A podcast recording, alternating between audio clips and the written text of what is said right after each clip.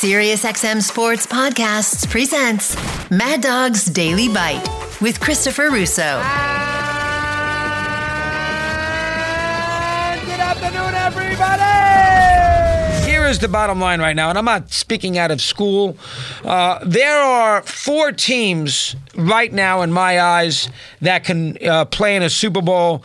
And maybe if I wanted to be nice and I believe that Brock Purdy is the second coming of Joe Montana, I, may, I might add five. And every time I do this, and every time we do this on a week to week basis, I mean, I, I don't see how in the world you can dispute it. Buffalo, Cincinnati, and the Chiefs. That's the AFC. There's nobody else. It's not the Tennessee Titans. It's not the Jets. It's not Miami. It's not San Diego or the Chargers. You know, it's not New England. You know, it's not the Ravens who barely can get by Pittsburgh and the Broncos. That's it. Buffalo, Cincinnati, and the Chiefs. Take your pick. You know, a lot of that might be determined on who ends up with the one seed because the team that's the one seed that gets to bye only has to deal with one of the other two, and the team that is the two and the three, they got to deal with both teams. So if that's why these next four games for Buffalo are humongous, because tennis, Kansas City's not going to lose.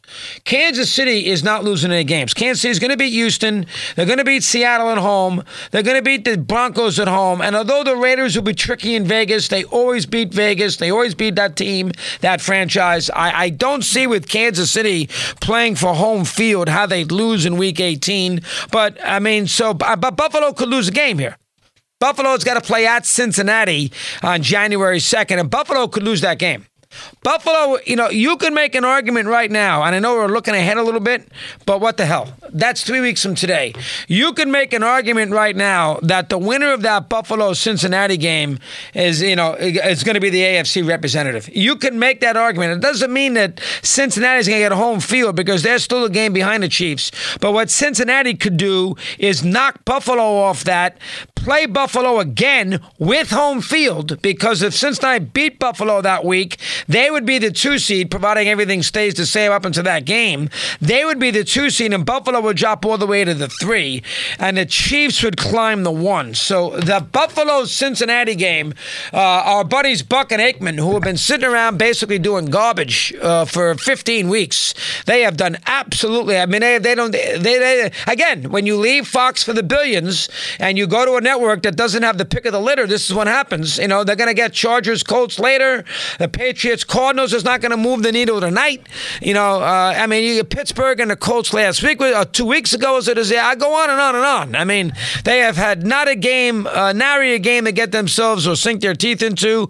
That game, the day after New Year's, is a different story. That's a huge game.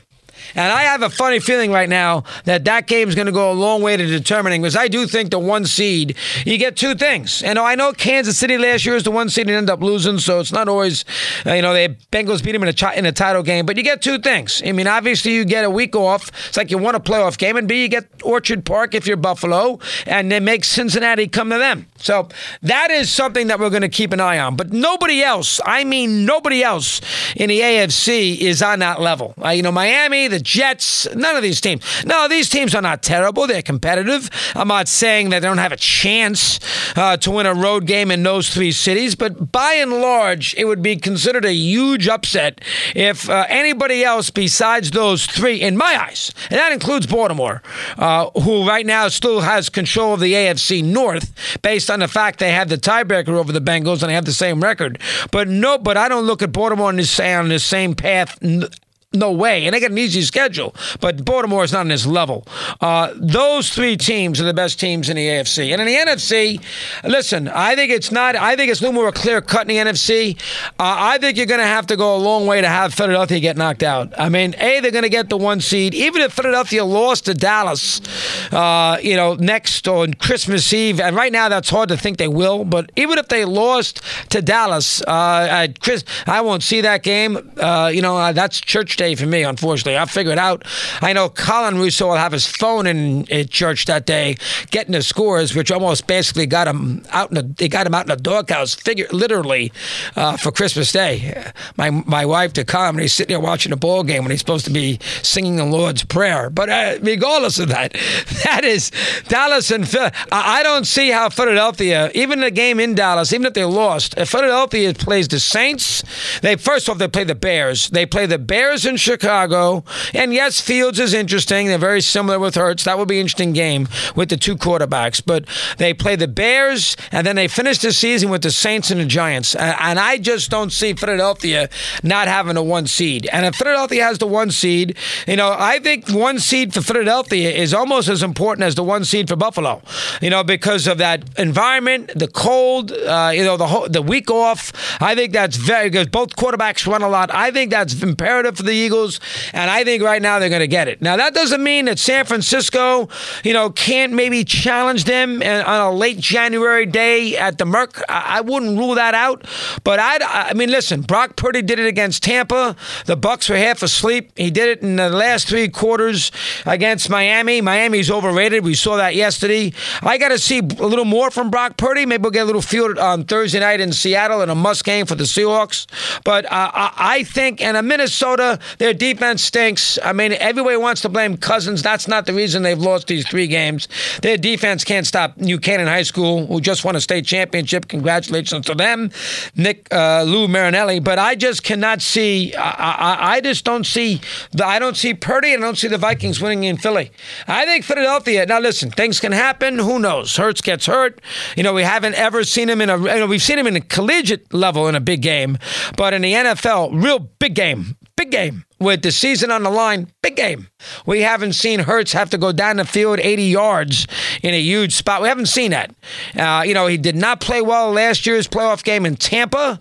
Know, that was uh, Sans A.J. Brown. I understand that uh, against Brady, but we have not seen him in a huge spot. So there's a little, you know, we've seen Allen in that spot. We've seen Burrow in that spot. We have not seen him in that spot. That puts a little question mark there. But to me, to me, uh, I think you have to go a long way in the NFC, especially with Garoppolo out, and I can't count on him returning within seven weeks. And I'm going to be careful of going crazy about his performance in this game and a half. I mean, I'm going to be careful. Good for him. Nice job. 35 against Tampa. Played well against uh, the week before against Miami. I, I got to. I'm just not going to sit there and say that they're a legit legit.